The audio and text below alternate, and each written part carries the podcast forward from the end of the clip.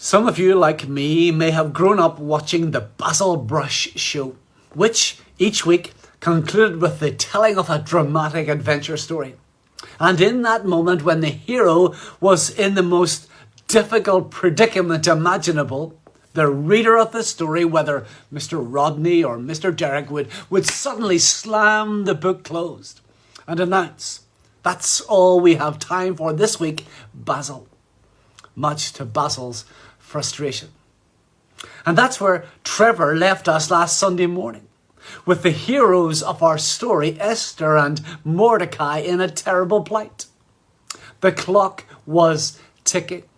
A date had been set for all the Jews to be slaughtered by their neighbours in now less than 11 months, according to the edict promoted by the wicked Haman that had been dispatched all across the vast empire. This act of annihilation would take place. Maybe it's helpful to picture it like this. You, you, you've seen that the, the scenario where someone's attempting to defuse a bomb and the clock says 20 minutes to detonation. And the, the, the person is struggling to figure out what to do and thinks, oh, there's a battery, I'll pull out the battery and see what happens. So he pulls out the battery, and suddenly the clock switches to saying only 20 seconds to detonation. In a sense, that's what's, what's happening here. For the Jewish people, there were some months before their execution would come. But for Mordecai, he only has a few hours and counting until he faces death. Haman had commissioned the erecting of a 75 foot high, the ESV says gallows, but it was much more likely to have been just a great big wooden stake, a, a tree trunk with a sharpened point. For the Persians were the first to pioneer the, the, the art of crucifixion as a form of execution. And in its earliest days, it, it consisted simply of a, a stake onto which someone was impaled and they were left there until they died. And that was likely to be Haman's plan for Mordecai. And that's where we left it last Sunday. That was all we had time for. And we were left with a sense of deep frustration. For Esther had found favour in the sight of the king, and he had deigned to grant to her anything she requested up to half of the kingdom. And with Esther and her people about to die, and she and all the Jews in Susa praying and fasting, surely this was God opening the door for her. All she had to do was ask. But rather than ask that her people be spared, she invites the king and Haman to join her in a feast that she had prepared. And you might think to yourself, well, maybe that's a good idea. I can see what you're doing here, Esther. Butter him up with some nice food and choice wine, for we all know that the way to a man's heart is through his stomach and all that. And so, for the second time, the king at the feast makes this ridiculously generous offer. Esther chapter 5 and verse 6. We read, And as they were drinking wine after the feast, the king said to Esther, what is your wish? It shall be granted you. And what is your request? Even to the half of my kingdom, it shall be fulfilled. And you think to yourself, another chance. This is it. This is the moment. Grab it with two hands, Esther. Make the big ask. And disappointingly, such an anticlimax for all those who are watching on. Esther simply says, Come back tomorrow for another feast, and then I'll let you know what I want. How many chances does Esther need? We can't make sense of what's happening here. We don't know why she delayed for another day. But of course, if you know the story, you will understand that God is in control and that He has determined the perfect timing for all that will unfold. And, and suddenly, as we start into chapter 6, all that has gone before now makes sense. So we turn to our text for this morning, and there we read in chapter 6, verse 1 On that night, the king could not sleep, and he gave orders to bring the book of memorable deeds, the Chronicles, and they were read before the king. It just so happened that the king couldn't get a good night's sleep on that particular evening. Was it something that he had eaten, something that Esther had served up to him? We don't know. But what do you do when you cannot get a good night's sleep and you find yourself tossing and turning on your bed at night? In my days as assistant in Rathcoole, some of the folk there used to suggest that I could have a great tape ministry for insomniacs. But surely, even more sleep inducing than one of my sermons would have been to hear the minutes of a meeting read to you. Now, the Bible makes it clear that God is sovereign, He rules over the sleep of kings. Whether it's in Pharaoh's dreams of cows and corn, which led to the rapid promotion of Joseph from prison cell to second in command in the land of Egypt in a single day, or Nebuchadnezzar's dreams of a golden statue, which led to Daniel's rapid promotion from captive slave to royal advisor. God is in control. He has stolen the sleep from the king. And so poor Ahasuerus listens to his servants drone on. This was proposed by Harbona, seconded by Carkas, and agreed. Resolution number four Reward for Mordecai the Jew for his reporting of the plot to kill the king. And Ahasuerus suddenly, rather than being lulled to sleep by what is being read, is, is stirred into action. He is now reminded that five years previously, Mordecai had been instrumental in foiling an assassination plot on his life and yet nothing had been done to reward this man for his loyalty. And it's helpful for us to know that in the ancient world, those who helped to protect the king's life were always richly rewarded. This was a practice kings were very eager to promote. It was good for the longevity of their reign if people knew that there would be very rich rewards to be gained by anyone who unearthed the plot against the throne. And as we noted a couple of weeks ago, somehow the usually efficient civil service of Persia had overlooked this act of loyalty. God working even through an administrative error. It seems that Ahasuerus is not very good at making decisions. And when everything, when anything has to be decided, he always looks for advice. Even then, in the early hours of the morning, when he has in mind a plan to reward Mordecai, he goes looking to see who might be available within his courts to give him advice on this matter. And it just so happened that the only person available was Haman who had entered the royal courts very early and urgently because he had a pressing request to make of the king. And what a privileged position we have. We've front row seats to see these two men converge, both having Mordecai on their minds. Haman wants to kill him, Ahasuerus wants to honor him. And in Haman's mind, well, this is his request is certain to be granted. He's convinced of this because the king's already signed off on the slaughter of an entire people group, what by comparison would be the taking of one life. But before Haman can, can present his request, the king has his own pressing question. Verse 6. So Haman came in, and the king said to him, What should be done to the man whom the king delights to honor? Oh, yes, Haman's request that Mordecai be killed is urgent, but that's now superseded by the importance of giving the king a good answer to the king's question because, as Haman says to himself, whom would the king delight to honor more than me?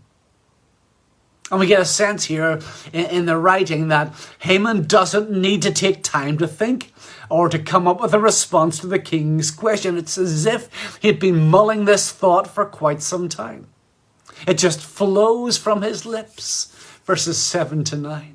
Haman said to the king, For the man whom the king delights to honour, let royal robes be brought, which the king has worn. And the horse which the king has ridden, and on whose head a royal crown is set. And let the robes and let the horse be handed over to one of the king's most noble officials. Let them dress the man whom the king delights to honour, and let them lead him on the horse through the square of the city, proclaiming before him, Thus shall it be done to the man whom the king delights to honour. And let me pause and thinking through the story and just take a moment to learn a lesson from the example of this wicked man. For we need to note that Haman is crippled with pride. I'm sure all of you know the words of Proverbs 16, verse 18 that pride goes before destruction and a haughty spirit before a fall we know that Haman is trusting in his position, his possessions, and his popularity. And of course, as Trevor helped us see last week, even with this, he's not completely satisfied.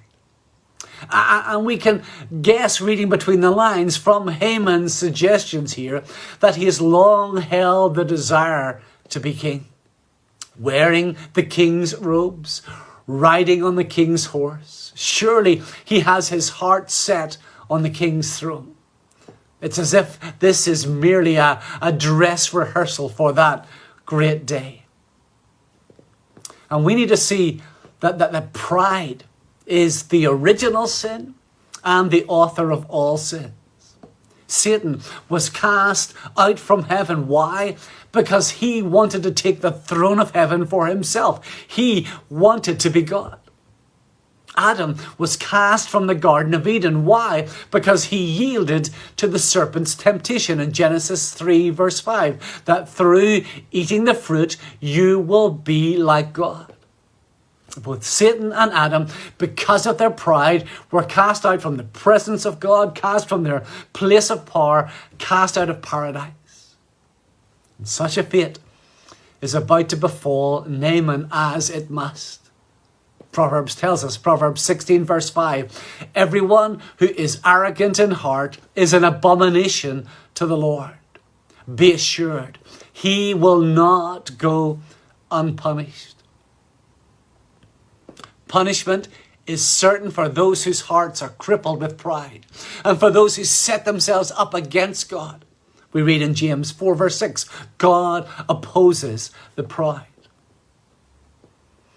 Back to the story.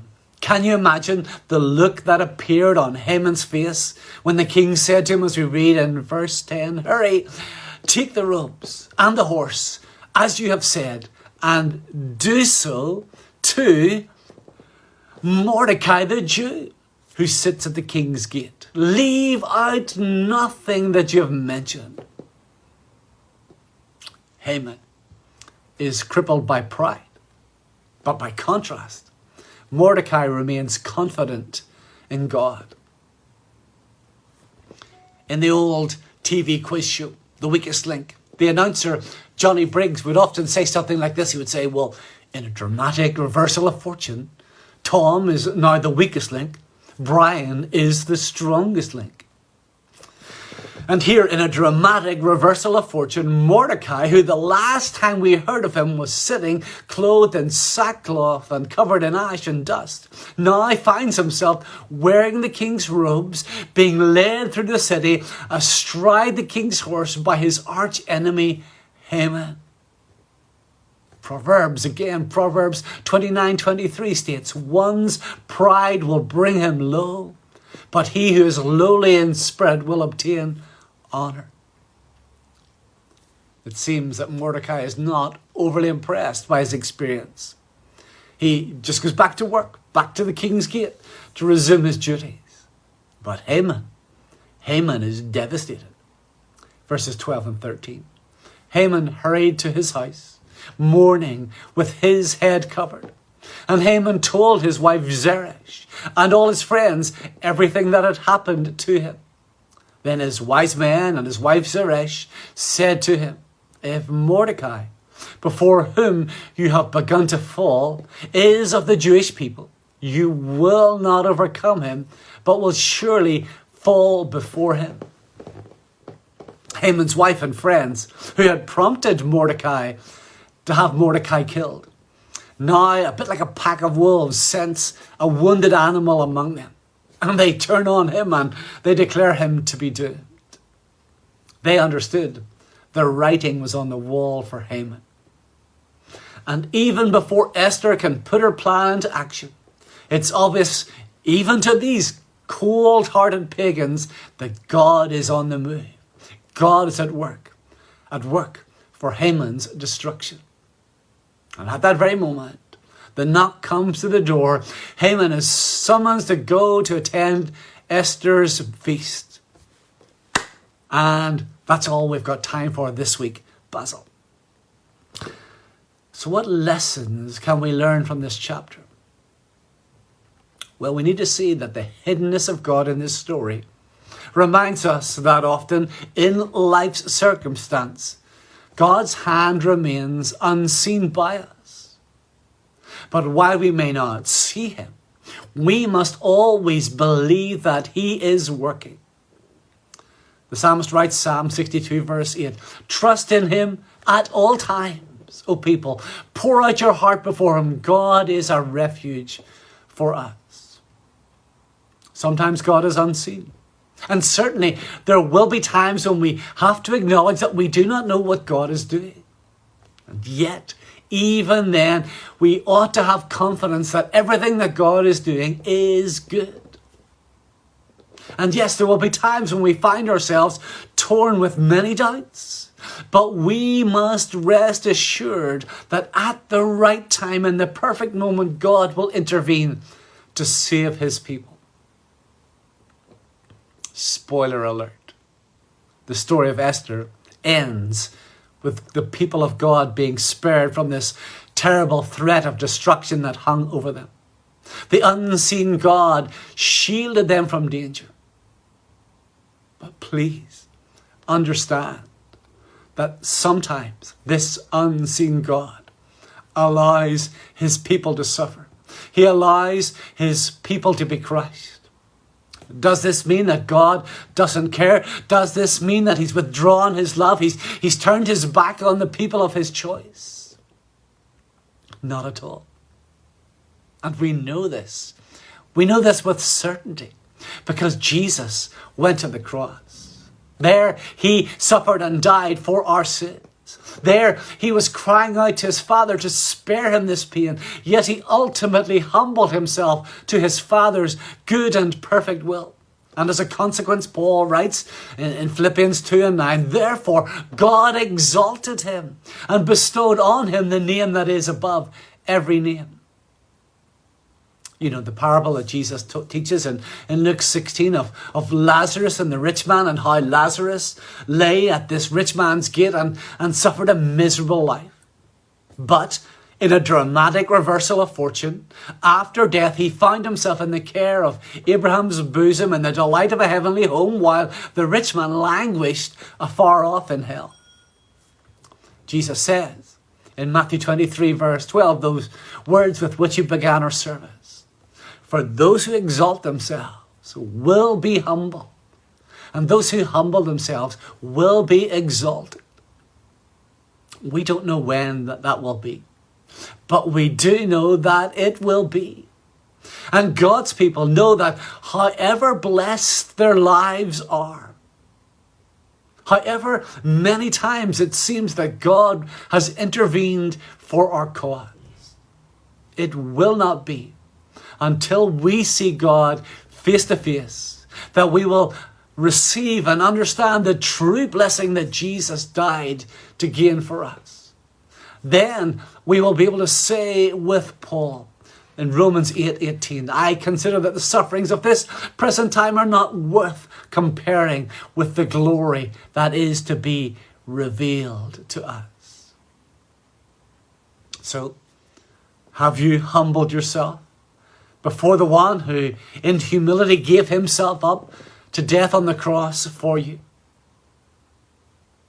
If you haven't already done so, if you haven't already placed your life and your future eternal life into the hands, the nail pierced hands of Jesus, please think seriously about this. Do get in touch so that I, I can help you in any way possible that you might know and have this wonderful assurance of a glorious eternity.